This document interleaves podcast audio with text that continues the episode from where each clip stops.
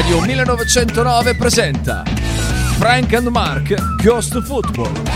Conducono in studio Francesco Loretti e Marco Francia.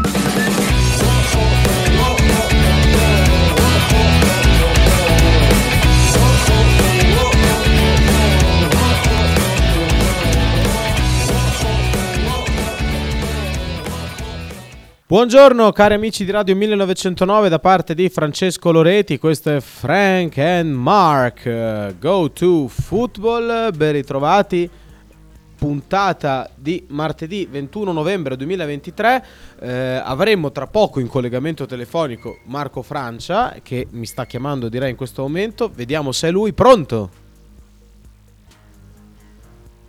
Non sento. Pronto? Senti? Ora sì, eccolo, oh. eccolo, eccolo. Buongiorno. Siamo insieme anche al carissimo Marco Francia che oggi eh, starà con noi, eh, sì, ovviamente. Per, per, una parte, non per tutta la mattinata. per una parte, per una parte. La prima parte, che poi per... sono in altre faccende affaccendate. Intanto ne approfitto per ringraziare tutti, per eh, tutti quelli che mi hanno mandato messaggi di affetto, vi ringrazio moltissimo e vi mando un abbraccio, anche per soprattutto Frank. Beh, ci mancherebbe, ci mancherebbe Marco, quindi noi ti siamo tutti vicini, ti abbracciamo eh, e comunque eh, facciamo, facciamo, la trasmissione finché ci sei e va bene così, dai, va bene. Eh, ti mandiamo un forte abbraccio Marco, ti mandiamo un fortissimo abbraccio. Grazie, ehm, grazie mille.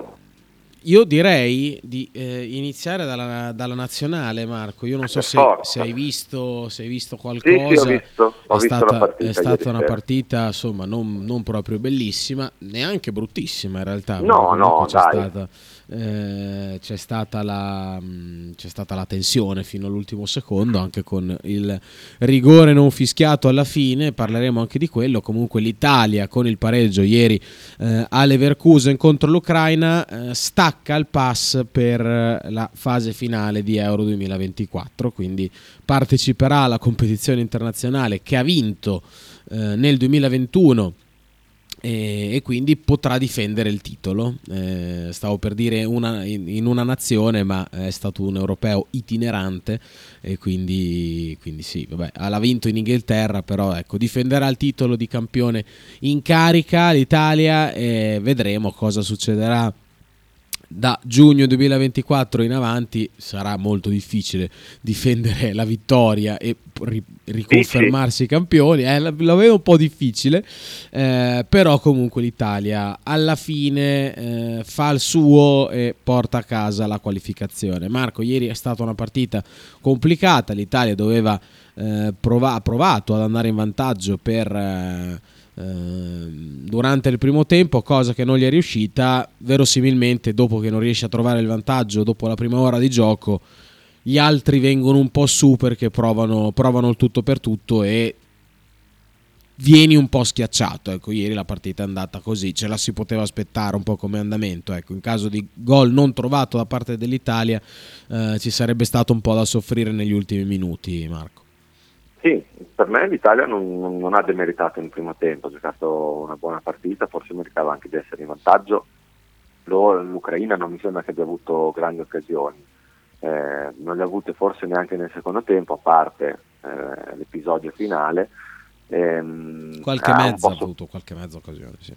Sì, ma veramente pochi, io non mi ricordo, l'unica, l'unica occasione pochino grossa che hanno avuto l'hanno avuta su quell'indecisione di Donnarumma che è stato bravo a chiudere lo specchio nel secondo tempo ma nel sì. primo io sinceramente non mi ricordo mh, mm, grandi magari mi ricordo anche male però grandi occasioni sì un tiro da fuori c'è stato un tiro da fuori sì, che ha vero, parato sì. Donnarumma ma però sì sì non, non, non c'è stato un tiro da fuori con Donnarumma in porta insomma no, non la ritengo una grandissima occasione mentre l'Italia si è trovata un paio di volte tu per tu con eh, come portiere dell'Ucraina mi viene in mente eh, quella di Frattesi, ma insomma ci sono state anche altre occasioni in cui l'Italia poteva forse fare male, ci è mancato il killer instinct eh, e poi nel secondo tempo sì, come hai detto tu, è anche logico che eh, 0-0 loro devono vincere per forza, eh, salgono un po' e tu, e tu concedi un po' di spazio. Poi non è stato così incisivo Scamacca, eufemismo, dopo il suo ingresso in campo non è riuscito a fare nulla. Sei stato clemente, sei stato clemente. Sì, stato molto clemente. Prestazione vergognosa eh, di Scamacca, eh, se posso permettere. Non è riuscito a tenere un pallone alto, non è riuscito a far salire praticamente mai la squadra e questo ha fatto soffrire indubbiamente eh, l'Italia. Eh, per il resto non è che ci sia molto da dire, andiamo agli europei, non dovrebbe esserci neanche da festeggiare più di tanto. Cioè, sì, dovrebbe essere normalità, dici. Per i mondiali ok perché vanno quanto so, 12, 13, non mi ricordo, poche, gli europei ne vanno 30, 32, cosa, cioè, insomma che l'Italia non vada agli europei è clamoroso, cioè, per fortuna ci va, ma non, non mi si è messo, ho visto Gravina, i microfoni, manco avessimo vinto i mondiali. Sì, sì, che ha detto okay. man, ma promessa mantenuta, promessa mantenuta. boh. eh, eh, grazie, grazie Gravina, bella promessa, insomma, se non lo manteneva cosa, cosa deve andare a inventarsi per, per, però insomma bene così che siamo andati agli europei direttamente senza passare dai playoff. E, ehm, è stato anche complicato indubbiamente gli ultimi mesi con eh, la, insomma, l'addio di, eh, di Mancini così prima delle sue partite più importanti eh, l'arrivo di Spalletti che un po' la sua improntata data ma che dovrà ancora lavorare molto per riuscire a darla ancora di più. Eh, poi vabbè, io ne parlerei dell'occasione finale perché insomma, è abbastanza. Beh, adesso, adesso ne parliamo. Adesso ne, ne, parliamo in questo momento. 90, 92esimo minuto, cross dalla destra. Eh, di Marco purtroppo fa, commette un errore che è quello di eh, far entrare troppo verso, verso l'area eh, l'autore del cross, non mi ricordo chi fosse, forse Sudakov, eh, che mette questo pallone in mezzo. Cristante viene anticipato da Mudrik che è già un po' in tuffo, che ha cercato di prendere eh. fallo in tutta la partita, quindi per eh. questo motivo eh, l'arbitro non, non, l'ha praticamente calcolato, eh, cioè proprio non l'ha neanche guardato, non l'ha, cioè, penso, secondo me proprio è stato sicuro dal primo secondo non, eh, di non fischiare rigore effettivamente Cristante viene anticipato e fa anche il gesto di allargare un po' il piede, un po' la gamba, però io non lo so, eh, il giocatore eh, è molto furbo, molto, eh, cerca il contatto, eh, è già mezzo in salto, mezzo in tuffo. Non lo saprei, cioè, non lo so, eh, io non, non, so veramente come esprimermi, su, come esprimermi, su, questo rigore, Marco. Cioè, lascio prima te, poi dopo io, boh, perché non io, lo so. Io dico che il rigore è abbastanza netto eh, eh, scusami che c'è un attimo di moglie, sono tre. Eh, un rigore abbastanza netto secondo me è l'unica, l'unica giustificazione quella che hai detto tu, che, per cui l'arbitro non l'abbia dato, cioè Mudrik ha passato tutta la partita a cercare palle, a tuffarsi e quant'altro, evidentemente c'è un po' di tuffo anche, è accentuato indubbiamente il contatto con Cristante, però il contatto c'è, eh, la dinamica mi sembra, non è un contatto lento, è, però il contatto c'è, insomma, è rigore abbastanza, cioè non ce lo danno eh, impazziamo abbastanza. Poi ripeto, lui accentua tutto, tutto quello che vuoi, l'arbitro ha tenuto un certo metro, va bene, però quello lì è rigore. Poi bene che non ce l'abbiano fischiato contro, il mancato inter- intervento del VAR si può giustificare o con la presenza di Vladimir Putin come hanno fatto alcuni meme girati dopo la partita davanti allo schermo, oppure... Di socio. Eh, vabbè, no, vabbè, è una roba scherzosa. Oppure con, ehm, con, il fatto che in alcune inquadrature, da alcune inquadrature non sembra così evidente un contatto, che invece da altre mi sembra abbastanza palese. Però mh, mm, che il contatto ci sia stato e che fosse falloso, ci sono secondo me poche discussioni. Ce ne sono poche anche sul fatto che Mudrik abbia accentuato, però, eh, però un rigore così si dà. Sì, è un rigore che probabilmente si dovrebbe dare, ecco, diciamo, sì, diciamo sì. così. Diciamo Pensa se l'Italia non fosse andata ai mondiali per una roba del genere. pensa se il Bologna Ah, sì, sì, beh. fosse qualificato in Champions per un rigore non dato del genere. Beh, oddio, quello potrebbe succedere in realtà, eh, caro Marco. Ah, lo so, lo so, però se dovesse succedere impazziremmo, credo. Poi Dipende so. solo dal Bologna se riuscirà ad arrivare a ridosso delle ultime de- delle, delle prime quattro, perché già un, un rigore molto più netto non è stato assegnato alla seconda di campionato. Eh, comunque, eh, cioè, quindi pesano gli errori anche eh, un po' più vecchi in un, in un campionato. Comunque, sì, sono d'accordo con te. Alla fine è un rigore che si dà. È una un dinamica, secondo, è una eh, dinamica certo, sì, sì, solo fare una figurati, figurati. È una dinamica ehm, che io non sopporto perché quando arriva il giocatore da dietro che anticipa, eh, cioè, è una cosa più o meno inevitabile. Poi non vuol dire che io sto giustificando l'intervento di Cristante, eh, che probabilmente deve essere più bravo lui ad anticipare l'attaccante e non farsi anticipare, a mettere il corpo, a non essere fermo. Però è una dinamica che veramente odio. Eh, perché tante volte eh, non è che si premia una bravura, ma si premia un essere più furbi del- della parte attaccante rispetto alla parte difendente. E questa è una cosa che è una dinamica che veramente non sopporto e per quello che faccio fatica ad esprimermi comunque. eh, 99 volte su 100 questo qua è calcio di rigore, vi si viene, eh, viene fischiato calcio di rigore, probabilmente anche giustamente, quindi eh, è andata bene così. Italia che veramente ha rischiato, ha rischiato moltissimo in quella situazione, ecco, devo dire. Sarebbe io- stata una beffa però per l'Italia. Eh sì, comunque, sì, sì. mm, mm, non- per quello che si è visto in campo l'Ucraina non meritava di vincere la partita. Poi, ripeto, eh, se te devi darlo.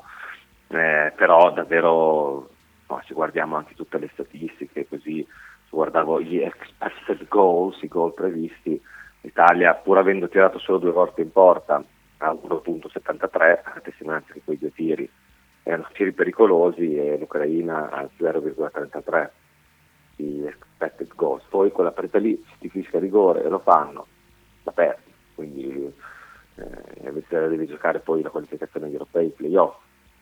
Però eh, sul campo secondo me l'Italia non ha giocato una partita complicata, eh, nervosa, insomma, in cui ti giocavi dentro fuori, dentro agli europei fuori con la possibilità di entrarci solo dai playoff, eh, non l'ha giocata così male, dai, secondo me il primo tempo è stato un buon primo tempo, poi nel secondo so- sono mancate molto le prestazioni di alcuni giocatori che dovevano avere un impatto diverso, abbiamo detto di Scamacca ma anche altri che sono subentrati, non è che siano subentrati proprio con, eh, eh, con l'atteggiamento, con la, la cazzimma giusta. Sì, ecco, uno su tutti è Scamacca che è veramente entrato malissimo, cioè una roba terrificante, sempre anticipato, mai prima dell'avversario, eh, impreciso anche nei, nei gesti tecnici, eh, proprio un atteggiamento completamente sbagliato, ma cioè, lo si è visto veramente dopo due minuti che avrebbe fatto malissimo per tutta la partita, perché ecco, uno che entra con quell'atteggiamento del corpo che viene sempre anticipato, veramente ti fa cadere le braccia, giocatore che io sinceramente faccio tanta fatica comprendere eh, perché lo reputo, lo reputavo, l'ho reputato un, una- un fenomeno, un fuoriclasse assoluto ai tempi quando lo vidi per la prima volta con la Roma giovanile, quando aveva 16 anni, eh, mi sembrava veramente uno che doveva fare cioè, proprio i buchi in ogni situazione, in ogni serie in cui si sarebbe trovato. Non sta facendo male, è un, è un giocatore reputato molto forte, però gli manca qualcosa e quello che gli manca è una cosa molto importante, ovvero la testa. In questo momento il carattere eh, gli sta mancando perché non può fare prestazioni del genere un giocatore che comunque viene reputato così forte. Infatti, alla, eh, ovviamente a posteriori l'uscita di Raspadori non è stata una gran mossa di Spalletti, anche perché Raspadori Ah, secondo beh. me è sempre tra i migliori in campo, quindi io faccio fatica a tenerlo giù Raspadori, Marco. Sì, lì può essere che ci stata, ci siano stati vari fattori che abbiano influito, da una parte la stanchezza per eh, le due partite ravvicinate, eh, anche se Raspadori atleticamente insomma, non mi sembra uno che ha grosse problematiche, la volontà di avere un giocatore fisico in campo, tra l'altro insomma, fino a ieri pomeriggio veniva dato anche titolare Sì, sì, sì, è vero. In panchina proprio perché Spalletti aveva fatto intendere che avrebbe gradito la presenza di un giocatore con determinate caratteristiche, le caratteristiche di Scamacca in campo, poi evidentemente ha rivisto un po' le sue convinzioni.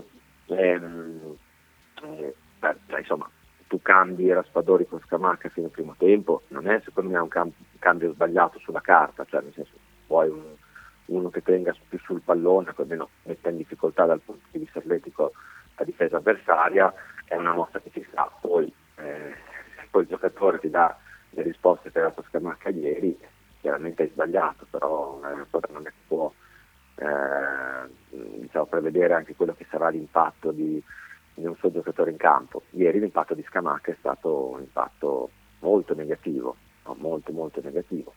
Ca- può capitare in certe partite, però se capita eh, forse è l'indicazione, come dicevi tu, che quel giocatore eh, deve crescere molto dal punto di vista del, dell'approccio a certe gare, alle partite, deve crescere molto di testa. E Scamacca, insomma, ormai non è più neanche giovanissimo, ormai lo conosciamo. Quindi, sì. eh, sappiamo che è un giocatore che ti può anche fare per una partita come quella di ieri, come può praticamente non entrare in campo. Poi vabbè, ce ne sono anche altri che non mi sono piaciuti molto eh, né dall'inizio né a partita in corso, io non sono un grande fan di Zagnolo, non so se Zagnolo abbia giocato proprio anche per ragioni di, di questa di costituzione fisica, non so, il giocatore Spadori un pochino più alto. Ha fatto molto male, eh, ha fatto oggettivamente molto male Zagnolo. A me, a me Zagnolo boh, continua a rimanere abbastanza misterioso come mai riesca a trovare tutto questo spazio, visto che comunque delle alternative nel suo ruolo ci sono, con caratteristiche magari differenti alle sue, però eh, quelli che secondo me sono più bravi ieri non c'erano, è subentrato poi Politano che credo si sia fatto male, cioè è stato sostituito perché si era fatto male alla fine, no? Mm, ho... non credo, sai Marco. Non credo. Ah, proprio così, l'ha Secondo me l'ha cambiato per eh, erano gli ultimi tre minuti per, per, per, aggiungere un difensore e difendersi ulteriormente. Ma vabbè, eh, non lo so, è una scelta strana questa di Spalletti, visto che l'aveva messo davvero un quarto d'ora prima, poteva forse togliere anche qualcun altro, vabbè comunque Vabbè, anche questo lo lasciamo lì. Zaniolo e Scamacca comunque non benissimo. Ecco, eh, ah, Zaniolo, Zaniolo, sinceramente, io l'ho, l'ho, reputato per tanti anni. Tra l'altro, un giocatore che mi esaltava tantissimo perché andava sopra gli altri, un treno, cioè proprio quando prendeva palla, gli altri gli si appiccicavano. Lui riusciva in qualche modo a districarsi, um, ad allungare e andare in campo aperto comunque senza um, scurarsene del, della marcatura. Quindi, un giocatore per me super esaltante che ho sempre difeso preso, sempre stimato.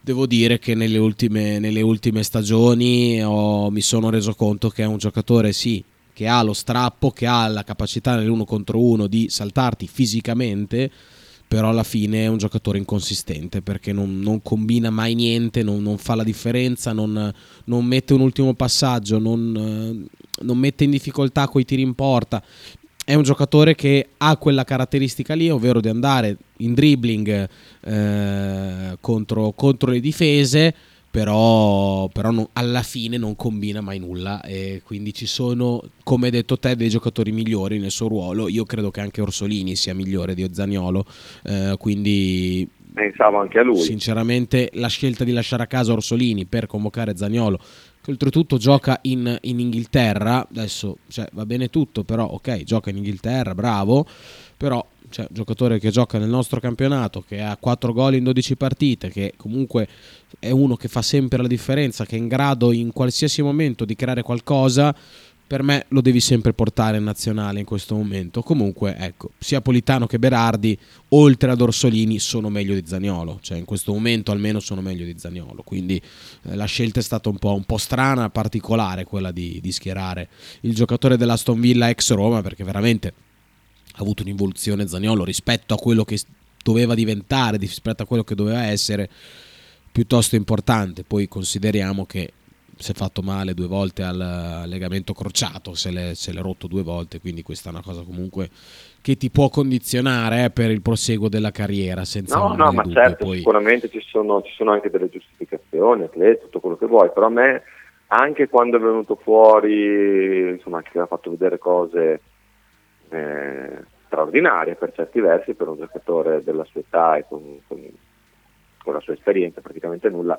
e comunque vedevo che se non era un giocatore che avrebbe fatto fatica per, eh, sia per questioni atletiche, perché comunque uno che ha lo strappo ma lo subisce poi, cioè ha bisogno di tempo per recuperare, quindi ha bisogno di momenti in cui è fuori dalla partita ehm, e poi perché è di testa, dopo l'abbiamo scoperto, eh, di testa eh, anche lui quel giocatore lì, insomma, anche lui non riesce a essere presente sempre comunque, è anche migliorato secondo me negli ultimi tempi da questo punto di vista. Sì, sì, sì, sicuro. Ma è un giocatore che ha dei limiti, sicuramente come stazza fisica, come stazza atletica, ehm, può darti qualcosa, magari cercava anche questo Spalletti ieri, preferendo lui, insomma eh, Berardi non era neanche in panchino, Solini era proprio a casa, ha fatto altre scelte, io avrei preferito Politano, però appunto che differenza c'è tra Politano evidente, spaccato tra Politano e Zagnolo, che uno è alto 1,50 m e l'altro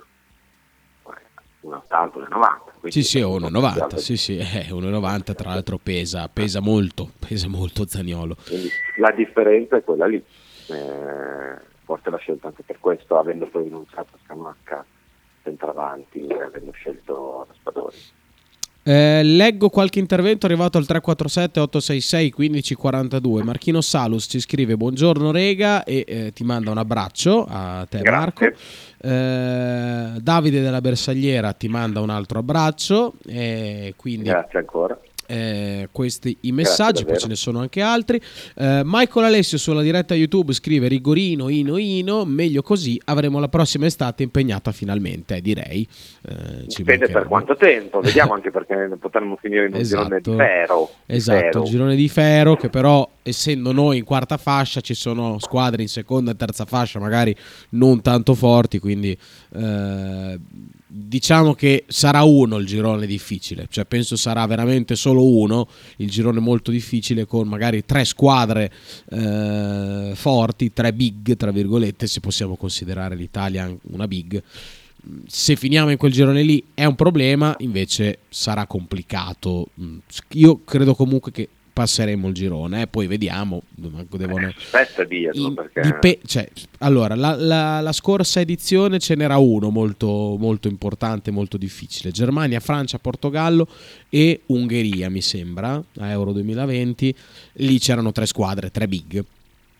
Io credo che con l'Italia al quarto po- in quarta fascia possibile...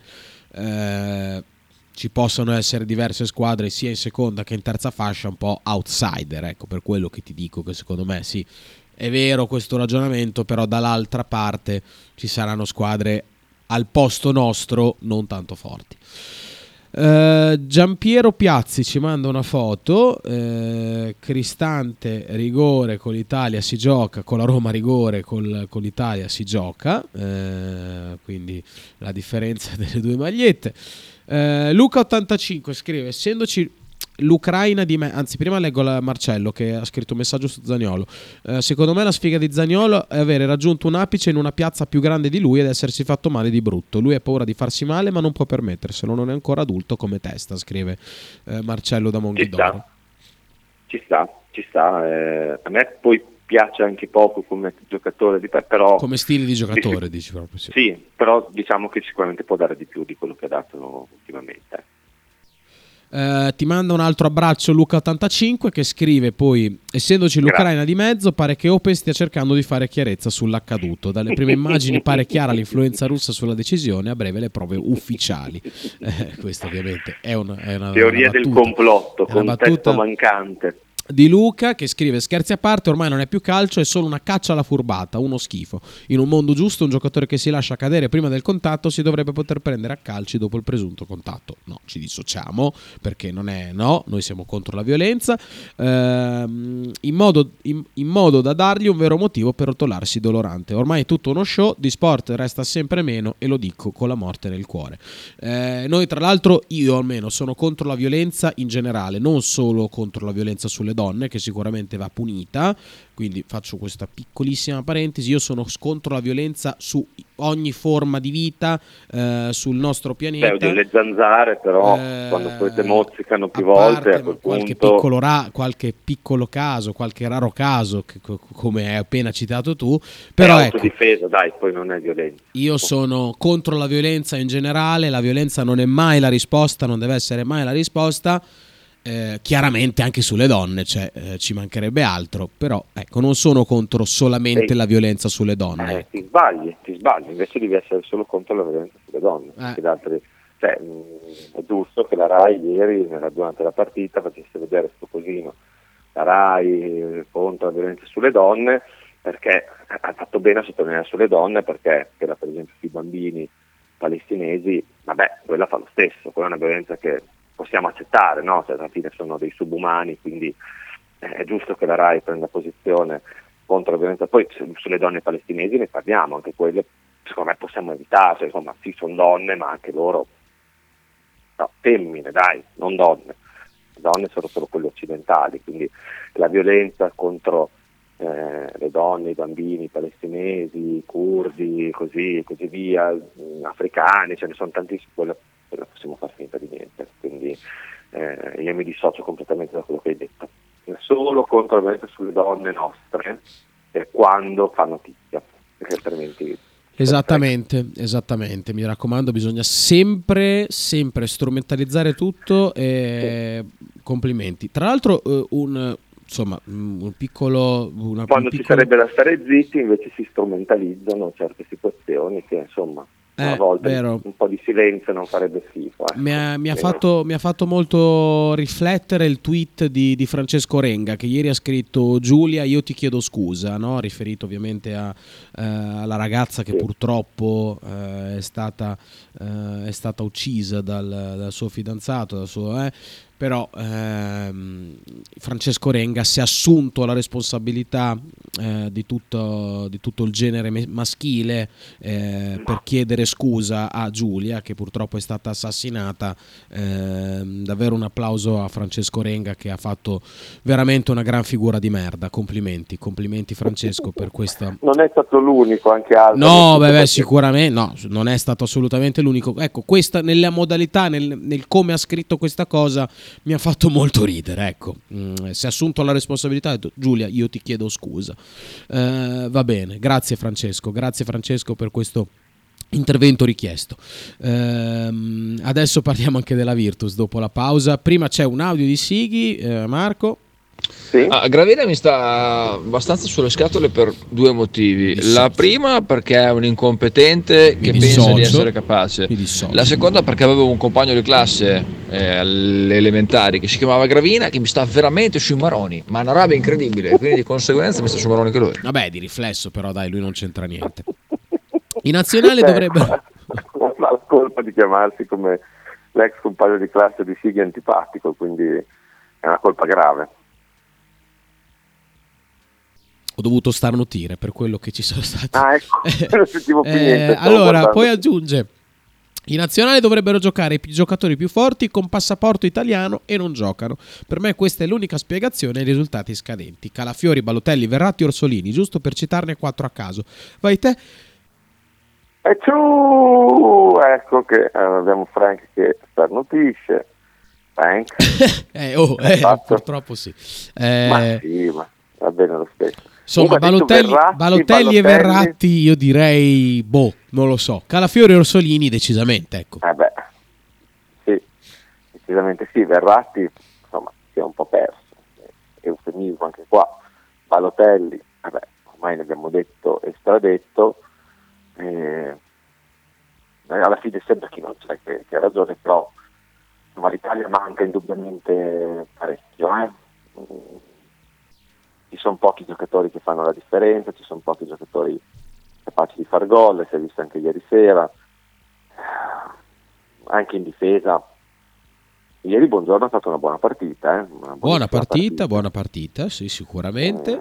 Eh, però sì, no, no, non, sinistra non c'era da cioè, insomma non è che marcasse eh, no, no, Zlatan Ibrahimovic eh, però sì ha fatto, ha fatto, una buona partita sicuramente fatto una buona partita, però sì, siamo una nazionale un pochino, un pochino in difficoltà, dai, non, cioè, se guardi le nazionali che negli anni 90 hanno ottenuto come peggior risultato ai mondiali, un quarto di finale, Francia che ha vinto i mondiali nel 98, se fai i confronti con quell'Italia lì, eh, cavolo, non facciamo il confronto, non lo facciamo. C'è, c'è molta differenza. Purtroppo. Non lo facciamo, infatti, non lo facciamo.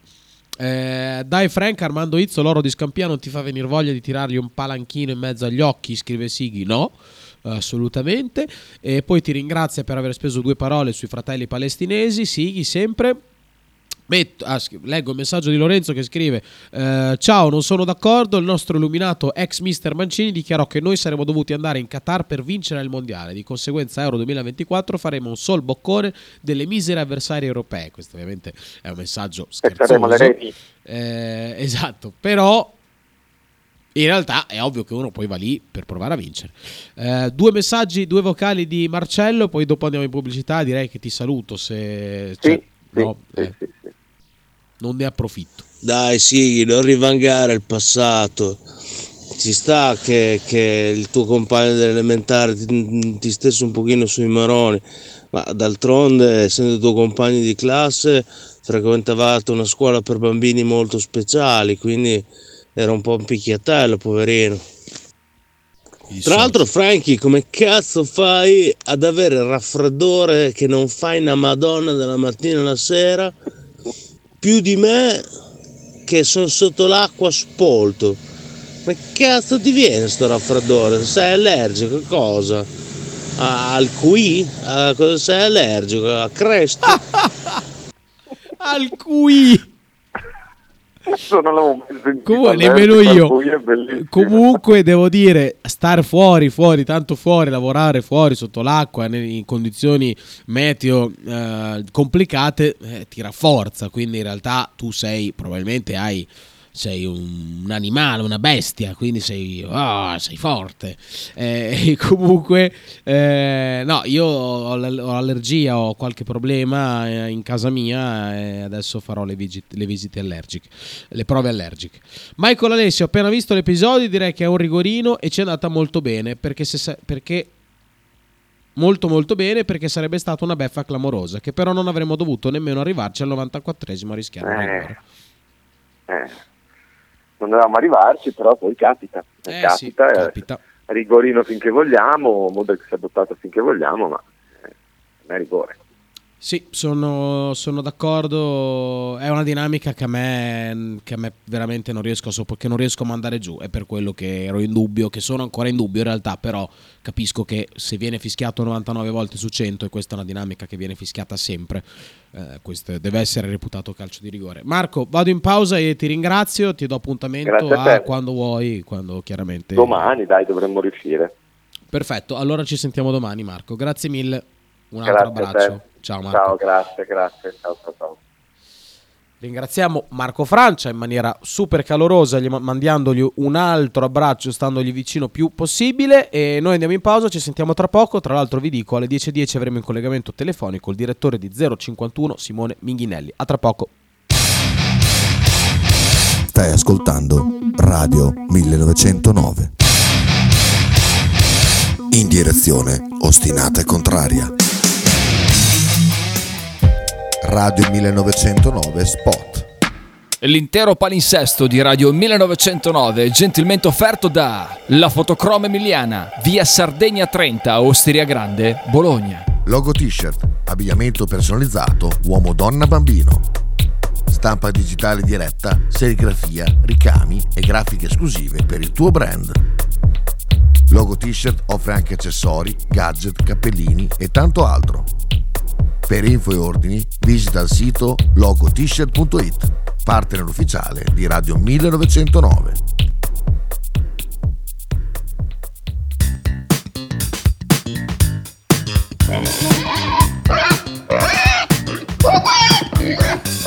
Voglio una peppa, oh, s'acciappati in budel e porta la Pcaridi di Dumegar.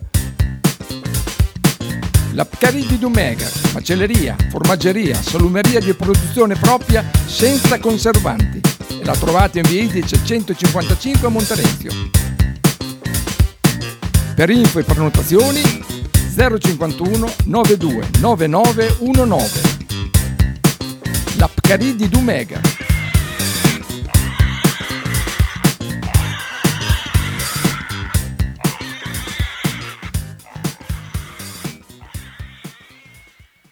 Pizzeria Il Buco. Nella storica location bolognese potete trovare pizze classiche e originali proposte del buco. Ma non solo, fritti, bruschette, uova a tegamino e il famoso panino di pizza.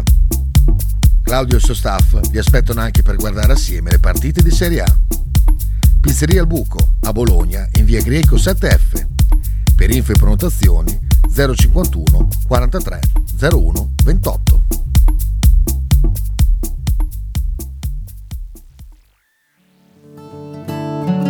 Shue Shue 2023.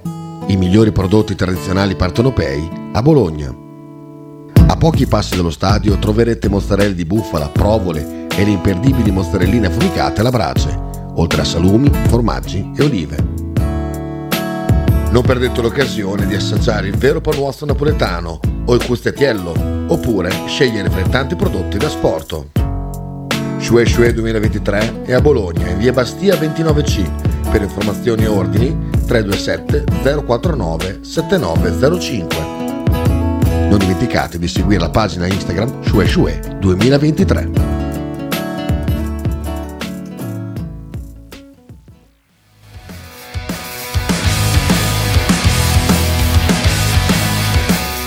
Venerdì 24 novembre, ex Bocciofila Pontelungo è orgogliosa di presentare il grande ritorno dei Bull Brigade a Bologna. Bologna. Dopo il sold out di maggio scorso, la combo torinese ritorna ad infiammare le nostre notti insieme agli Uguaglianza di Savona. Inizio concerti, ore 22. Ingresso libero. Però, però, però, non fartelo raccontare. Are, are, are. Questa vita che non sai come fa portarci avanti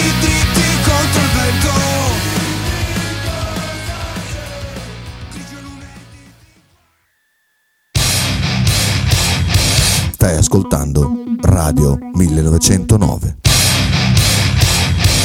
In direzione ostinata e contraria. Nuovamente in diretta, seconda parte leggermente più corta rispetto alla prima. Eh, ricordo alle 10.10 avremo in, in, diretta Simone Minghinelli, direttore di 051. Vado a leggere qualche altro messaggio, poi dopo ci concentriamo anche sulla Virtus, eh, perché ieri ha vinto la, la Virtus Bologna contro, eh, contro, Brescia, una partita comunque non facile perché si giocava tra le, eh, tra le due capoliste del, del, campionato. Comunque ha fatto una bella partita la Virtus, solida. Adesso la commentiamo, però prima gli audio sia di Pierluigi che di Dalloli. Ora intanto ringraziarvi entrambi per le cose che avete detto sulle donne, me, che, finalmente. Poi volevo, volevo, dirti che a me Zagnolo piace molto e dico se, che una nazionale che può far giocare Zagnolo, che comunque secondo me è fortissimo, e al posto di Berardi o di Politano, e lascia a casa eh, il nostro Orsolini, cioè, è una nazione forte, cioè, fortissima. Cioè, giocatori come Di Marco, giocatori come Frattesi, tanto per citarne un paio, con, porta un Donnarumma che se non c'è lui poi gioca vicario, voglio dire, ma chi cazzo ce l'ha una squadra così? La Francia, va bene, d'accordo, ok, quello che volete, però basta dire che non, cioè, se noi non, non, non facciamo figu- bella figura agli europei, puoi vincere, europei mondiali ci vuole tantissima fortuna, non, però noi siamo una squadra a quei livelli lì, dobbiamo solamente averne la consapevolezza, come è successo nel 78 e nell'82, che facevamo cagare, poi in teoria poi, in teoria, poi dopo eravamo la squadra più forte di tutti.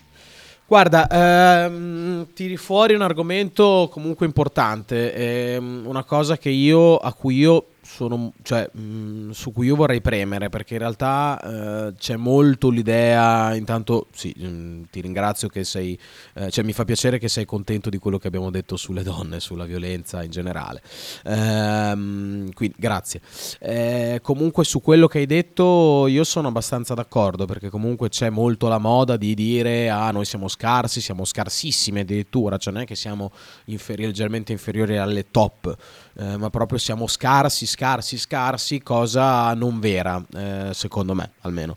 Eh, per me l'Italia ha una buona squadra, una buona base con tanti giocatori bravi di qualità. Eh, per me bisogna iniziare a trovare una formazione tipo, una quadra fissa eh, su cui tu puoi lavorare, su cui puoi migliorare, perché comunque, ecco, trovare l'assetto giusto eh, per me può, può aiutare molto. Eh, guarda, secondo me Donnarumma è un top nel suo ruolo, oggettivamente è un top nel suo ruolo.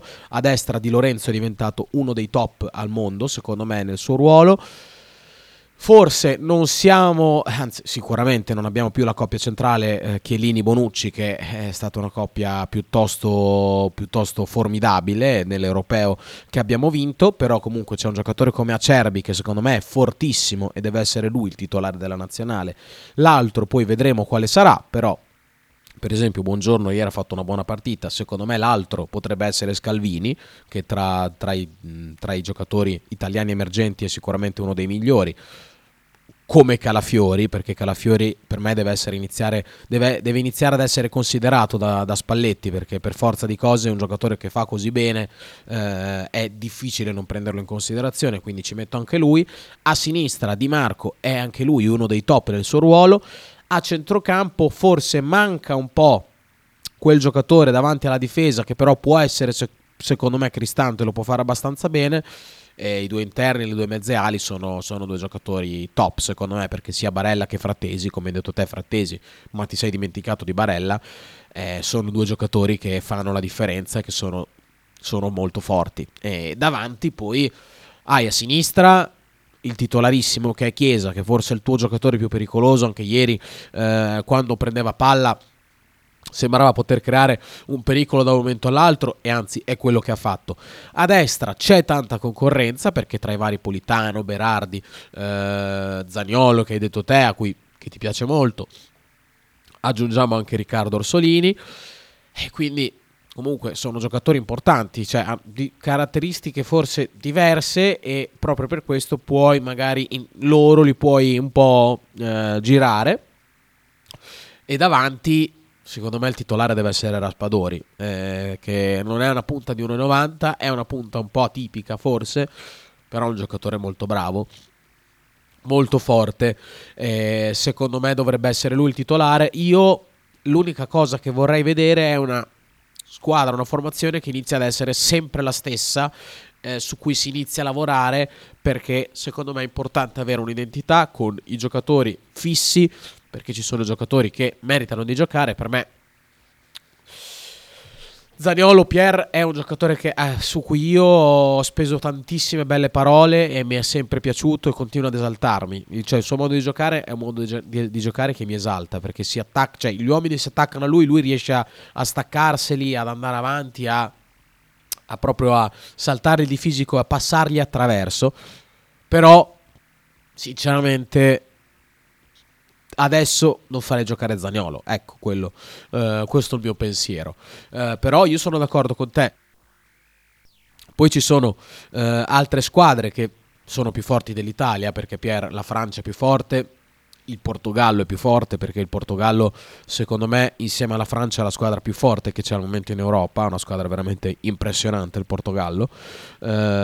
poi ci sono anche tante, tante altre squadre, perché comunque la Spagna è una squadra forte, l'Inghilterra è una squadra eh, forte, indubbiamente eh, la Germania, cioè le classiche chiaramente, però io credo che l'Italia non possa andare lì con l'idea del se passiamo il girone o se arriviamo ai quarti di finale abbiamo già fatto il nostro e abbiamo fatto bene. No, cioè per me l'Italia ha come dovere sempre quello di arrivare in una semifinale. Sempre, sempre, a prescindere dai convocati, che comunque per me possono essere giocatori bravi e co- sono d'accordo con te, però per me ha sempre il dovere di fare bene in una competizione. Cioè non è che se passa il girone allora bisogna essere soddisfatti a prescindere perché, ah, perché loro sono magari un po' più forti. Noi noi abbiamo il nome, noi abbiamo le caratteristiche, abbiamo la, la capacità per me di arrivare fino in fondo come l'avevamo a Euro 2021, a Euro 2020, eh, perché non è che partivamo da squadra favorita a Euro 2020, però io stesso ci credevo molto in quella nazionale, credevo potesse fare bene,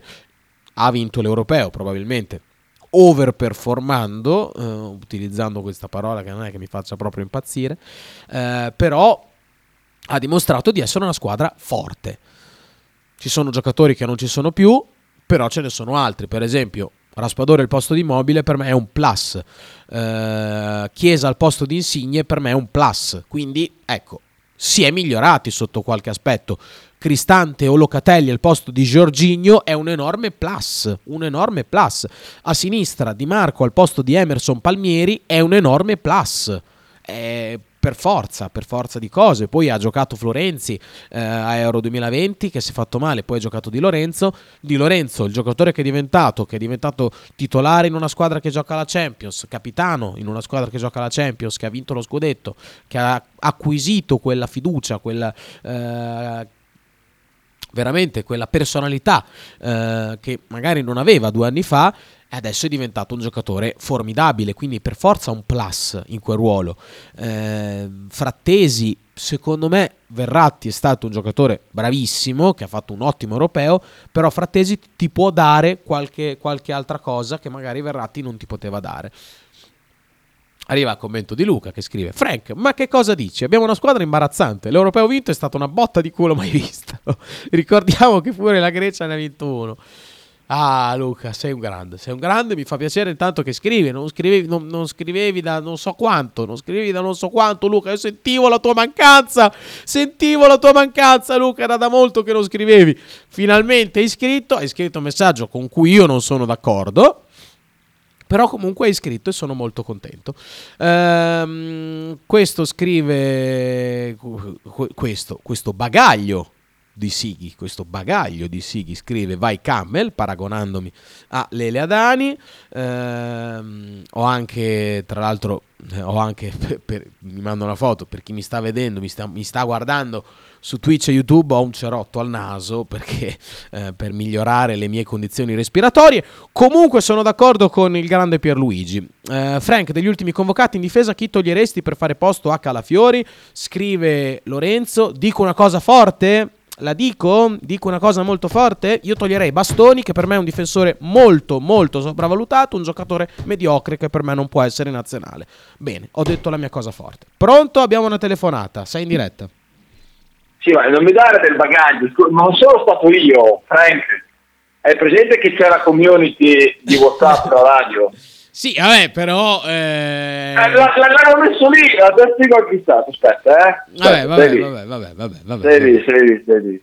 Allora, mi, mi, sta, mi sta messaggiando anche Marcello la bovazza di Fonghidoro. Non so perché stessa volta così provo bene. Vabbè, perché è una bovazza.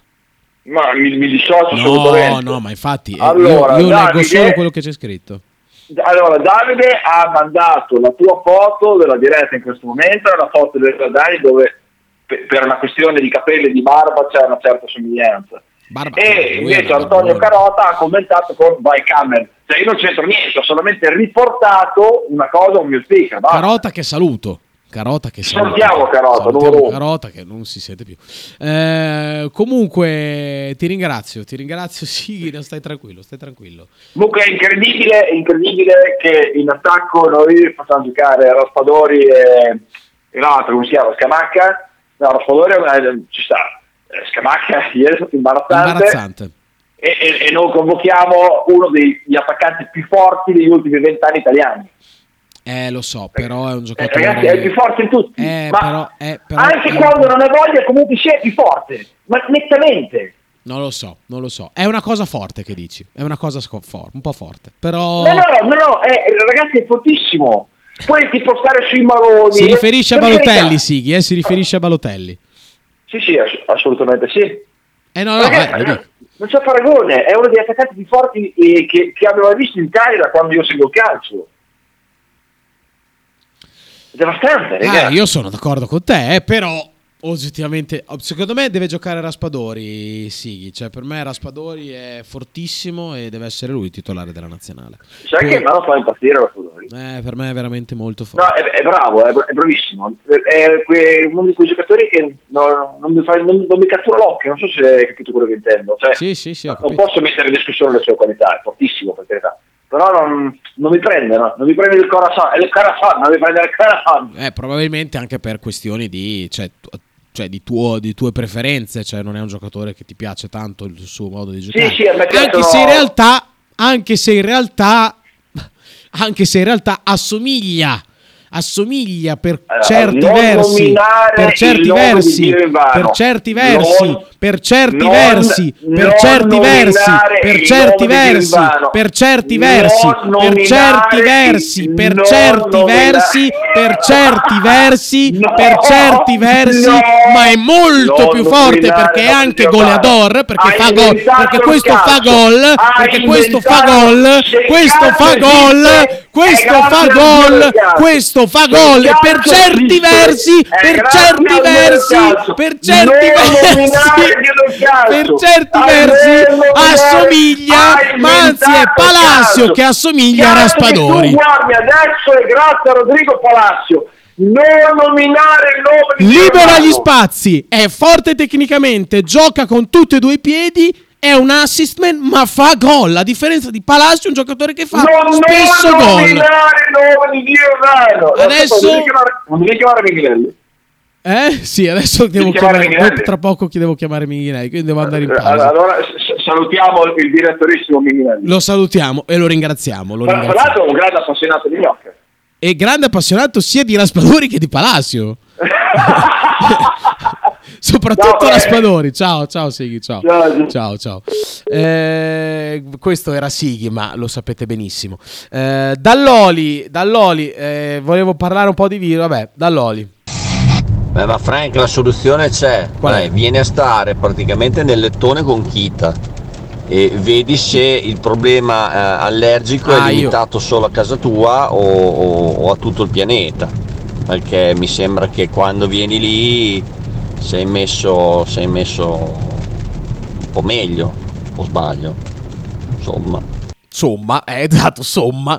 Eh, comunque, Virtus, molto brevemente, purtroppo, ehm, scri- cioè, la Virtus ieri vince una buona partita, eh, arbitrata in maniera indecifrabile, e queste sono state le parole proprio di coach Luca Banchi. C'è stato un tocco Schengelia mostruoso, come sempre. Ormai siamo abituati a vedere un giocatore eh, fuori da ogni logica, veramente, che rimbalza, eh, prende rimbalzi, difende, eh, assist man, fa punti in tutte le maniere, veramente un giocatore assurdo. Marchino scrive di cosa parliamo, inoltrando la prestazione di Schengelia, 26 punti, 6 rimbalzi, 7 assist, 35 di efficienza.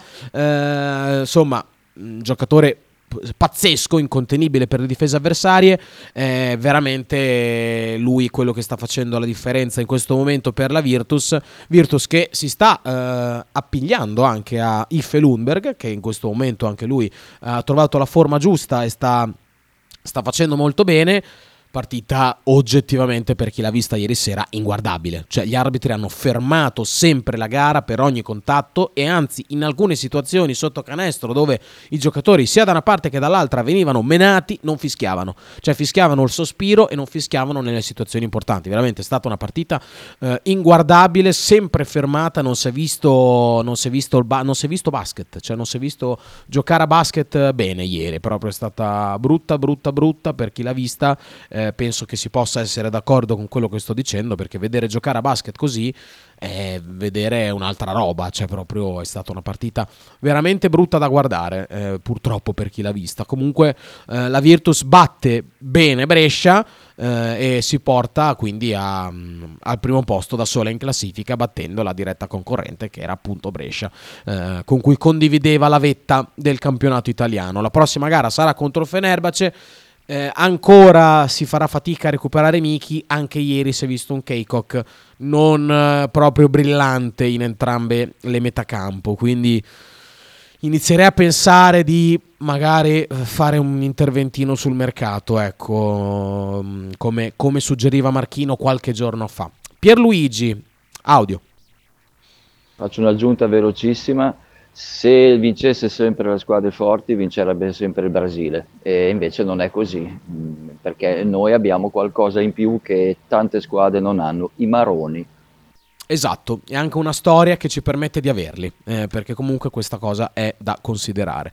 Eh, Marchino poi aggiunge sulla vittoria del, degli europei, boh, quando vinci una competizione non è mai solo fortuna, e sono d'accordo con te. Mattia Destro è meglio di Balotelli, scrive Max da Como, mm, Sni, anche se sono fan estremo di Mattia. Balotelli ha perso il treno, volevo dire, per certi versi fa gol, eh, Luca. Non ho capito questo messaggio. Angelo tessera sulla fiducia con un vocale. Eh, non potete mica sentirvi in privato, eh? Grazie. Eh sì, sì, eh, ci sentiremo anche in, primato, in privato, in primato, in primato. Uh, rivogliamo Super Mario, scrive Ale da Pianoro, che aspettiamo ancora, io ti sto ancora aspettando mister, quando vuoi venire. Raspa, giocatore ideale per Motta, e sono d'accordo con te, e sono d'accordo con te, eh, chiaramente sì, eh, ci fosse eh, Raspadori, eh, chiaramente noi abbiamo Zirkzee che io non lo cambio con nessuno perché un giocatore che fa divertire come lui non, non, ce n'è in questa Serie A, non ce ne sono, però Raspadori è un giocatore potenzialmente perfetto, ideale per Tiago Motta. Eh, Lorenzo, Frank sarà anche il cugino di Lundberg, ma come dicevo questo è un gran giocatore. Dopo un anno terribile tra infortuni e bullismi di Don Scariolo aveva solo bisogno di continuità.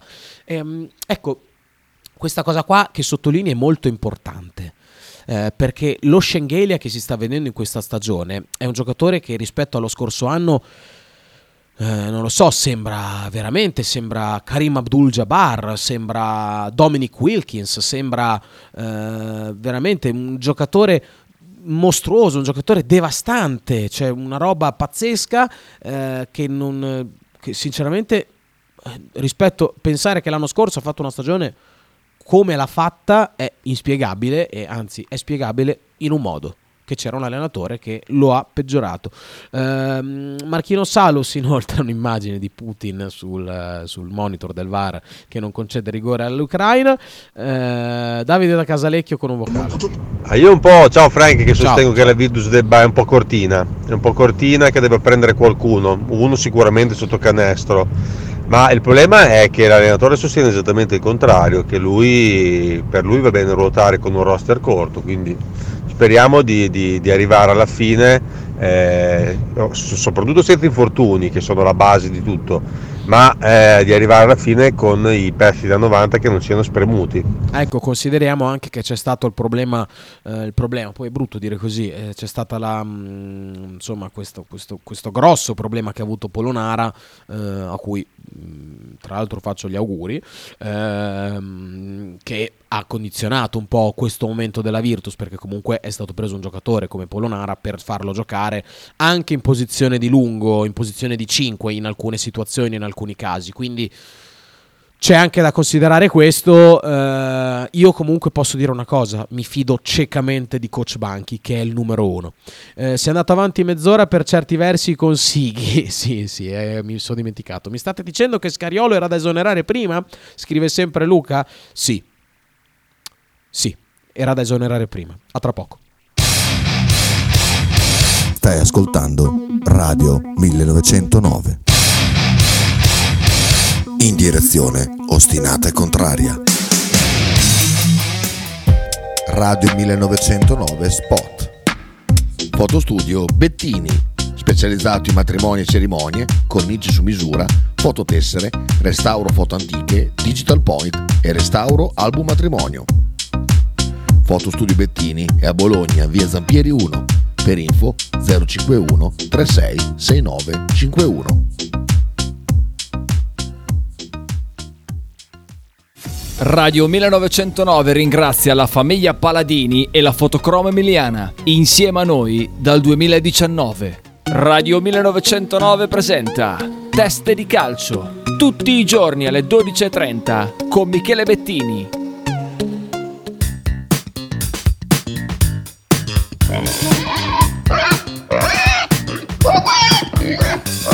Voglio una peppa, oh, s'acciappati in budel e porta la Pcaridi di Dumegar. La Pcaridi di Dumegar, macelleria, formaggeria, salumeria di produzione propria senza conservanti. E la trovate in via Idice 155 a Monterezio. Per info e prenotazioni 051 92 9919. La Pcaridi di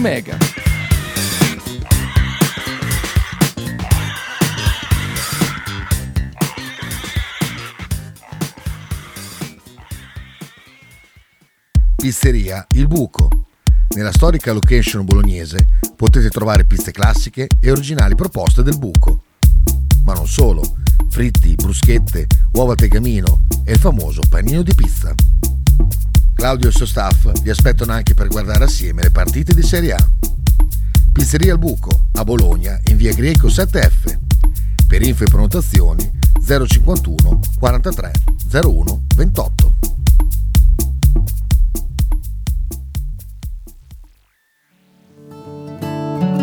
Shue Shue 2023. I migliori prodotti tradizionali partenopei a Bologna. A pochi passi dallo stadio troverete mozzarella di bufala, provole e le imperdibili mozzarelline affumicate alla brace, oltre a salumi, formaggi e olive. Non perdete l'occasione di assaggiare il vero panuozzo napoletano o il custettiello, oppure scegliere fra i tanti prodotti da sport. Shue Shue 2023 è a Bologna, in via Bastia 29C per informazioni e ordini 327 049 7905. Non dimenticate di seguire la pagina Instagram Shue Shue 2023.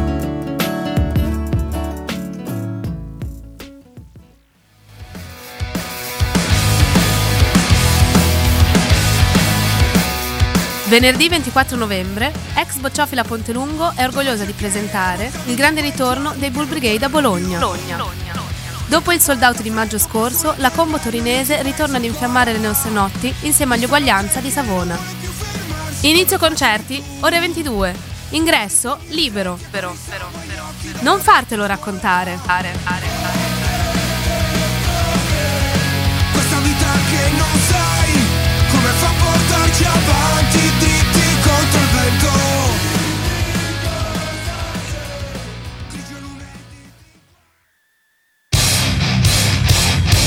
Stai ascoltando Radio 1909.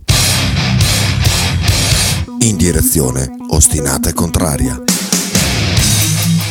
Nuovamente in diretta su Radio 1909, ultima parte di Frank and Mark Go to Football. Con noi, però, con me oggi c'è il direttore di 051 Simone Minghinelli. Ciao Minghino! Ciao a tutti, buongiorno. Eh, Minghino, io prima di mh, girarti una domanda che arriva da Luca sul mercato del Bologna, io ti chiedo un parere sull'Italia che ieri ha pareggiato e ha portato a casa la qualificazione agli europei, ai prossimi europei. Sì, missione compiuta, diciamo così, tra mille sofferenze nel finale di gara. Un peccato perché nella prima ora di gioco comunque si era vista secondo me una nazionale gradevole anche nella manovra, nella proposta calcistica, con diverse occasioni da gol, con un certo predominio territoriale. Però è chiaro che se non vai a sbloccare l'incontro e a mettere l'Ucraina in difficoltà dal punto di vista del punteggio, sappiamo perché avevamo due risultati su tre, eh, tenendo il risultato in equilibrio era prevedibile visto anche che loro non avevano giocato nel turno scorso, che un po' di stanchezza facesse capolino, che la loro prevedibile reazione, il loro forcing potesse diventare molto pericoloso dato che non avevano più niente da perdere. Poi in realtà, a parte l'episodio del, del presunto rigore, non abbiamo neanche rischiato così tanto, ma è ovvio che se un episodio invece che girarti bene ti gira male proprio allo scadere, prendi gol e poi la vai a raccontare chiaramente che sei andato un'altra volta agli spareggi.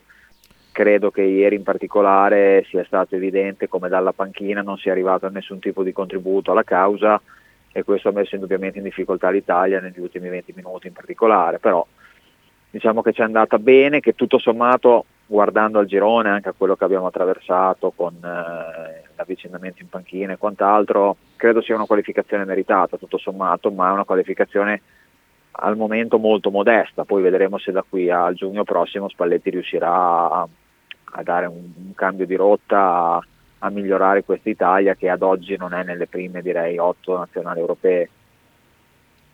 Però bene, bene che ci siamo qualificati perché ecco, fare a casa, stare a casa per un'altra estate veramente sarebbe stato da, eh, da mani nei capelli. Eh, non, ci, non, ci, voleva, non ci voleva, ecco. Meno male che è andata bene anche sul rigore rischiato alla fine che le cose siano girate per il meglio.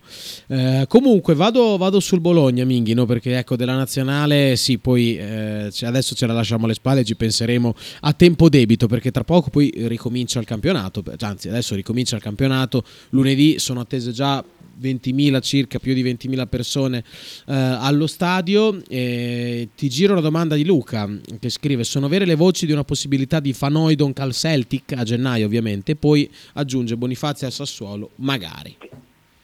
Ah, eh, Van che vedremo da qui a gennaio se troverà un po' di spazio, quale sarà un po' la sua situazione.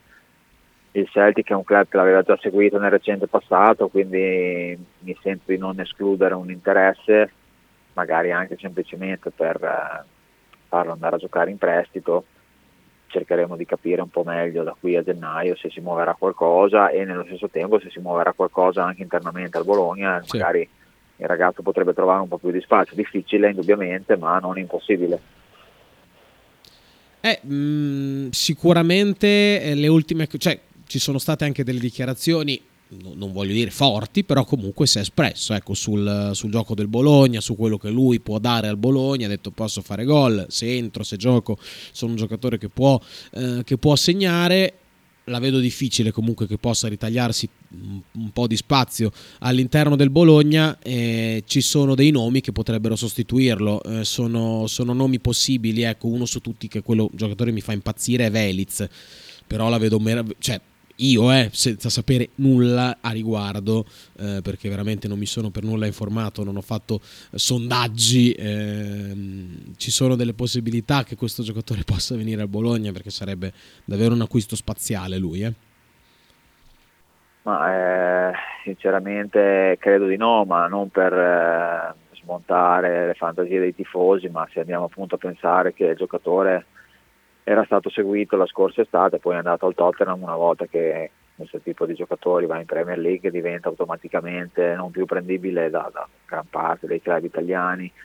Poi credo comunque che Veliz andando via da lì, se dovesse mai andare via, andrebbe via per andare a giocare, non per fare il vizio di, anche se si trattasse di un prestito, eh, a maggior ragione andrebbe via per giocare. Quindi credo che con ogni tipo di formula, anche il Bologna volesse investire del denaro su di lui, che non credo lo farà a gennaio, lo prenderebbe per farlo giocare, ma è già Zirze, quindi automaticamente la cosa decade. Se dovesse andare via Van Oydon, credo che il Bologna andrebbe su un profilo sì giovane, ma non ancora diciamo così lanciato, così noto, un giovane magari più di belle speranze, meno conosciuto da far crescere alle spalle di Zirze. Per, eh, per, quanto riguarda mh, mm, eh, quello che sta succedendo in questi giorni, oggi riprende l'attività a Casteldebole dopo i giorni lasciati eh, di riposo alla squadra da parte di, di Motta. Eh, rientrano, rientrano, dei nazionali, rientra Victor Christiansen che ieri ha giocato 90 minuti in Danimarca, eh, anzi in Irlanda del Nord con la sua Danimarca. Ehm, finestra comunque importante per lui questa con la sua nazionale perché ha mm, realizzato un assist, ha giocato, ha giocato molto, ha messo, ha messo, insieme tanti minuti, chissà che non possa aver ritrovato magari la forma giusta, lui che aveva un po', ehm, cioè che si deve ancora un po' riprendere da quando è tornato dall'infortunio perché contro la Fiorentina è oggettivamente stato il peggiore in campo del Bologna eh, però ecco rientra lui rientra Ferguson non rientrano ancora invece eh, Lucumin, Doye, Ebischer e Freuler perché stasera gli svizzeri sono impegnati eh, nell'ultima partita del loro girone anche se hanno già eh, portato a casa la qualificazione mentre Lucumi sarà impegnato anche lui eh, questa notte no Minghino? Sì sì sì, sì eh, c'è ancora un po' di tempo. Nella notte in realtà credo Lucumit era mercoledì e giovedì addirittura, ah, quindi eh. tornerà giovedì sì. tardi. Per fortuna, tra virgolette, si gioca di lunedì, quindi abbiamo un giorno in più per eh, rimettere insieme il gruppo. Anche i due under 21, Fabian e Calafiori, ci vorrà ancora qualche giorno perché hanno un'altra partita. Mm. Eh, insomma, le soste sono queste qui, prendere o lasciare, bisogna per forza accettarlo quando hai tanti giocatori validi comunque che vanno a giocare per la propria selezione come dicevi tu anche Christiansen è stato utile per eh, rimettere minuti nelle gambe, comunque toglierci la soddisfazione di un assist importante nella gara che poi ha dato la qualificazione alla Danimarca. Ieri hanno giocato oggettivamente male un po' tutti, ma perché semplicemente è una gara che non contava niente per la Danimarca. comunque lui ha giocato, ha messo benzina e quindi speriamo che possa fare una bella prova il Torino perché penso che Motta voglia comunque dargli un'altra possibilità. Sì, e ci sta, eh? cioè, a mio modo di vedere ci può stare comunque insistere sul, sul, danese che comunque eh, non, eh, è, stato, è, stato, preso per giocare, ecco. eh, a prescindere da tutto è stato preso per, per farlo giocare. Sulla partita contro, contro, il Torino lunedì sera, grande cornice di pubblico attesa al Dallara come ormai siamo abituati. È una gara difficile perché il Torino è una squadra che si copre, che difende in un certo modo, sicuramente è una squadra che fa fatica a trovare il gol, quindi questo è un punto a favore del Bologna, considerando anche la solidità difensiva della squadra di Tiago Motta, però sarà una partita difficile comunque contro una squadra che negli ultimi anni è sempre stata una diretta concorrente, anche reputata in diverse situazioni più forte rispetto al Bologna. Sì, sicuramente credo che adesso ormai il, gap si sia assottigliato, anzi forse la, la bilancia adesso penda più a favore del Bologna, ma è comunque una gara molto molto equilibrata, difficile da pronosticare, come poteva poi essere quella contro la Fiorentina in realtà che ci ha visto soccombere in maniera immeritata, speriamo che le cose cambino nel posticipo di lunedì perché è un'occasione buona per rimettere le cose in chiaro in quella zona di classifica ritrovare autostima e speriamo anche ritrovare dei gol, soprattutto dagli esterni offensivi che fin qui stanno un po' mancando perché ne abbiamo tanto bisogno, sono stati fatti degli investimenti importanti in quel settore di campo e c'è bisogno che adesso arrivi qualche risposta di un certo tipo. Eh, mi hai fatto l'assist sugli esterni. Io, per forza di cose, non posso che chiederti qualcosa su Carson. Io ieri ho accennato mm, l'articolo realizzato per 051. Eh, insomma, su, proprio sull'esterno svedese. Eh, cioè, è un giocatore che non è, non è, non è, eh, non è contestato in questo momento. Non è, sul, sul, piede di partenza, non sta per partire a gennaio. Minghino. Ma assolutamente no, ma anche perché insomma abbastanza semplice come ragionamento, al di là che adesso è infortunato, quindi comunque chi è che te lo viene a prendere, se anche qualcuno volesse acquistarlo, eh, non, non, lo farebbe in un momento in cui c'è un po' un interrogativo sulle sue condizioni fisiche, perché comunque un infortunio al collaterale non è mai banale, quindi si esclude ovviamente una cessione a titolo definitivo, posto che non l'avrebbe comunque preso in considerazione, ma avrebbe avuto poco senso. Il prestito meno che meno perché comunque a chi lo dai poi, se anche tu volessi darlo in prestito a chi lo dai? A un'altra squadra italiana, lo dai di nuovo all'estero quindi non, non faciliti il suo inserimento in Italia, eh, poi, poi voglio dire anche in questo caso lo aspetti da un infortunio, lo recuperi e poi cosa fai? Lo dai via, cioè, non, sono tutte cose che non stanno molto in piedi, infatti insomma, quello che trapela da Casteldebole è una, una, grande fiducia nel ragazzo, non solo per l'investimento fatto, ma proprio perché è consci delle, delle sue doti, delle sue qualità, ovviamente a fronte di un inserimento che si è rivelato un po' più difficile del previsto, a livello tattico più che altro, e non a livello ambientale, perché poi nel gruppo lui si è inserito benissimo. E quindi recuperiamolo al meglio senza rischiare niente, ci saranno una marea di partite da qui a marzo, alla prossima sosta, ci sarà spazio anche per lui, speriamo che paradossalmente anche questo periodo ai margini gli abbia fatto aumentare il livello di fame, di voglia e comunque voglio dire a livello poi tattico lui può continuare a lavorare soprattutto nelle, nelle sessioni video, nei dialoghi, nel, nel, coinvolgimento all'interno di quello che Motta spiega, sono cose che lui comunque apprenderà da qui a, ai prossimi mesi e speriamo che quando rientri possa dare un contributo importante. L'ultima cosa che ti chiedo, Minghino, è su Tiago Motta, perché mh, mm, si, sta, cioè, si, è parlato per tanti mesi su un, sul suo rinnovo. In questo momento, eh, soprattutto i vari giornali parlano di come si sia non congelata, però raffreddata un po' la, la questione rinnovo. Ti chiedo come, come, siamo messi, a che punto siamo, se invece può esserci, eh, può esserci uno spiraglio, se ci può essere una firma prossimamente. Ma c'è un dialogo in corso, eh, una normale trattativa, credo che comunque Motta voglia non tanto guardarci intorno, perché alla fine penso che tutti sappiamo che lui potrà avere in estate delle proposte, contratto o non contratto. Sì, è chiaro che se Bologna riesce a fargli rinnovare il contratto eh, ha la certezza di non, di non perderlo immediatamente però comunque sappiamo che i contratti valgono fino a un certo punto.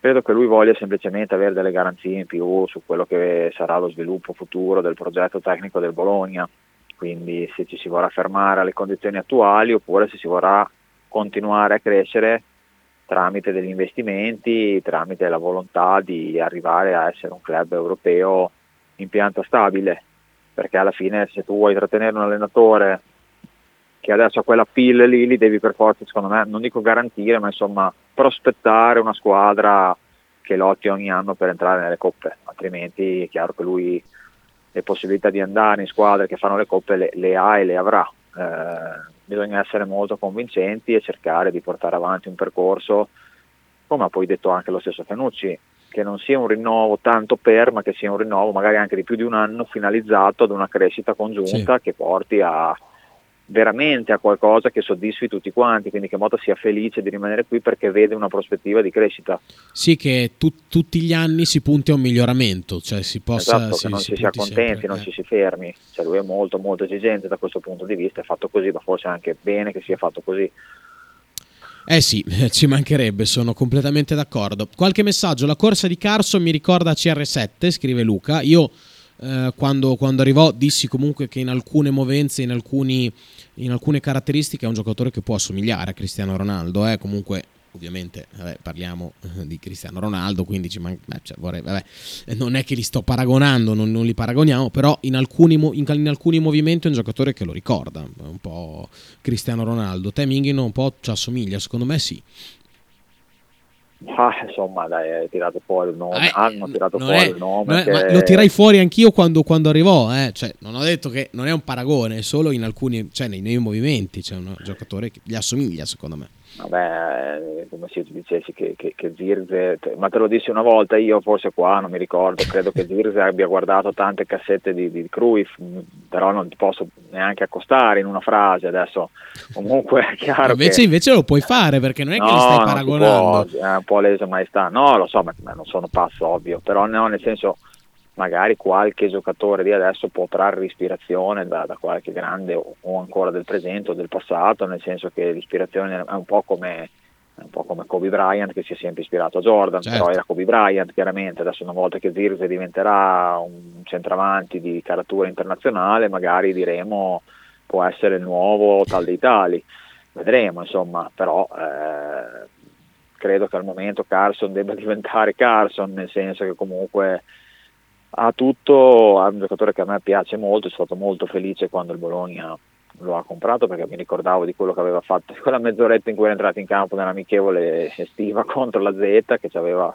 messo a ferro fuoco la difesa da solo, quindi credo che abbia delle grandi doti e sono convinto che sia un giocatore che possa dare molto al Bologna, poi storicamente, insomma, tranne qualche raro caso, gli svedesi qui hanno sempre fatto bene, quindi vedrete che anche per lui sarà così. Eh, lo confesso, citavo Frank, scrive, scrive sempre Luca. Pur piacendomi moltissimo, scrive Lorenzo, Motta mi pare ancora acerbo per una big. La speranza è che completi qui il suo percorso di crescita. Beh, la speranza è quello ovviamente che, che, faccia crescere il Bologna. Che non sia pronto per una big non lo so, nel senso che poi alla fine eh, quando uno è bravo può, può riuscire a fare anche quel salto lì, non abbiamo la controprova non è poi necessariamente detto che se va via da qui vada direttamente al Paris Saint Germain, ci possono essere degli step eh, intermedi come poteva essere il Napoli per intenderci, eh, che non sono certo. magari delle iper big anche proprio a livello di blasone, ma sono squadre che lottano per vincere il rispettivo campionato. Poi ovvio che io spero che rimanga qui e magari ci porti in Europa già quest'anno, anche se è difficile, ma non è impossibile.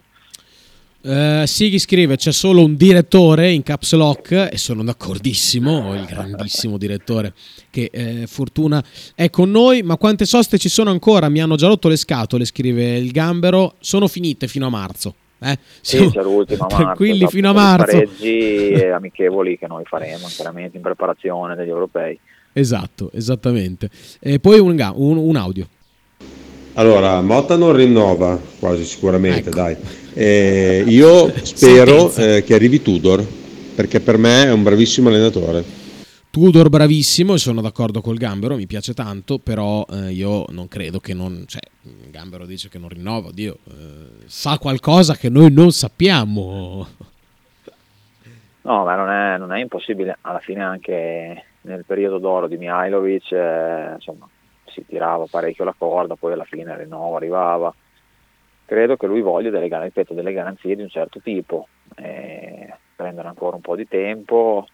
Non escludo anche che voglia vedere qualcosa da qui a gennaio, sia da parte della squadra che poi eventualmente della proprietà, qualora il Bologna fosse realmente in corsa per eh, la zona europea. Eh, captare certi sentori, certe intenzioni e poi eventualmente rinnovare. Non, ad oggi secondo me è un 50-50, ma nel senso che proprio è tutto apertissimo e non c'è nessuna rottura, non, non, è, cioè non è che possiamo parlare di raffreddamento, non si è mai scaldato questo rinnovo, ma non è, adesso non si è congelato, si sì, parla, sì, si, sì. si confronta e credo da persone corrette poi si prenderà una decisione, poi ovvio, chiaro che se Motta deciderà in maniera netta di dire non rinnovo, poi il Bologna dovrà per forza guardarsi attorno e avere un po' di preavviso.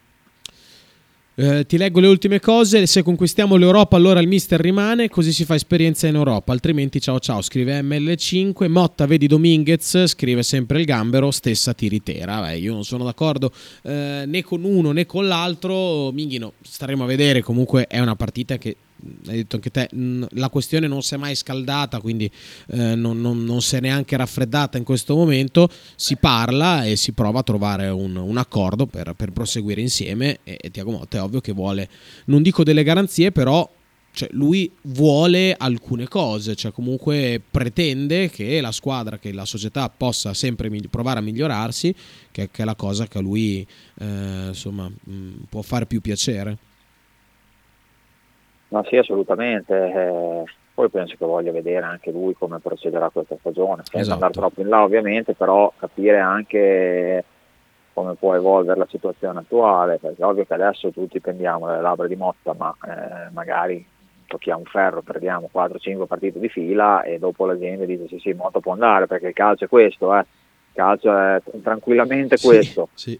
Comunque penso che un po' come ha fatto Italiano la Fiorentina, una, una qualificazione europea toglierebbe tanti dubbi, però ribadisco, non puoi aspettare maggio per dire rinnovo perché ci siamo qualificati in Europa, devi già dare comunque dei segnali chiari alla società e poi a un certo punto o firmare o non firmare, ma anche il fatto che insomma saputo adesso mi pare abbia nettamente svoltato con l'arrivo di Sartori, il nuovo organigramma, con, con Sartori di Vaio, la sua presenza costante a Casteldebole che magari non cambierà il mondo, io non sono tra quelli che pensano che mh, allora saputo qui e per forza le cose vanno meglio, non è necessariamente quello, ma il fatto che comunque lui stesso voglia essere più presente, voglia forse proprio rassicurare in un certo senso tutto l'ambiente, far vedere quanto ci tiene, far vedere che anche con, con le parole di persona eh, vuole continuare a crescere, quindi averlo lì, scambiarsi anche banalmente due chiacchiere di persona per un allenatore può essere una cosa, in certi momenti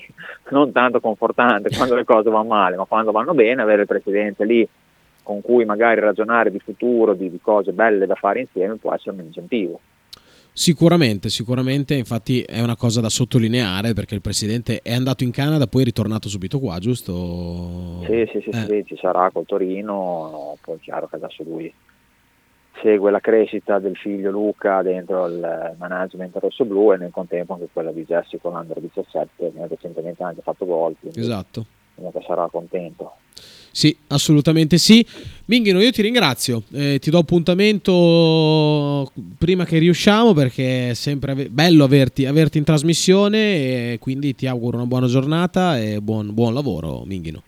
Grazie, buon lavoro anche a voi, ci sentiamo presto, Forza Bologna. Assolutamente, sempre, sempre, quello sempre. Grazie mille, grazie mille a Simone Minghinelli, direttore di 051. Scrive Luca, fino a quando c'è Sartori sono sereno, se Motta andrà via troverà un allenatore altrettanto bravo, che alla fine è proprio il succo del discorso e sono completamente d'accordo. Eh, Marchino scrive, avevo lasciato per ultimo perché si parlava di basket, sinceramente non vedo il senso di parlare di Scariolo, ora c'è un ottimo allenatore, quale è Luca Banchi. Godiamocelo e godiamoci questa Virtus che sta giocando veramente bene. Sono d'accordo con te, eh, purtroppo a me è dispiaciuto molto che alcuni giocatori abbiano lasciato anche perché magari eh, era, rimasto, eh, eh, era, rimasto, Scariolo, uno su tutti ovviamente Milos Teodosic forse sarebbe andato via lo stesso, però magari con un allenatore che lo voleva a tutti i costi l'avrebbe convinto a restare, un altro è Mannion che sarei stato curioso di vederlo allenato da, da Luca Banchi, quindi ecco per quello sto un po' rosicando per Scariolo, per quello che ha fatto nelle ultime, nelle ultime stagioni eh, sicuramente poteva, doveva fare meglio con la, con la, squadra che ha avuto. Comunque ti direi che siamo d'accordo a non parlarne più, a parlare del nuovo allenatore, del, nuovo, dell'allenatore della Virtus che è Luca Banchi che sta facendo veramente una grandissima stagione fino ad ora, sta dimostrando il motivo per cui è reputato, è stato reputato uno dei migliori allenatori in circolazione. Eh, 10.40 io lascio la parola al Talking of Nothing, Faber non è ancora qua, starà Ah, non c'è. Non c'è. Eh, quindi allora ci sarà solo Gabriele Mantovani in arte Kita. Eh, solo poi, solo. Eh, un gigante, quindi. Eh, lo sentirete tra poco. State qua con noi su Radio 1909.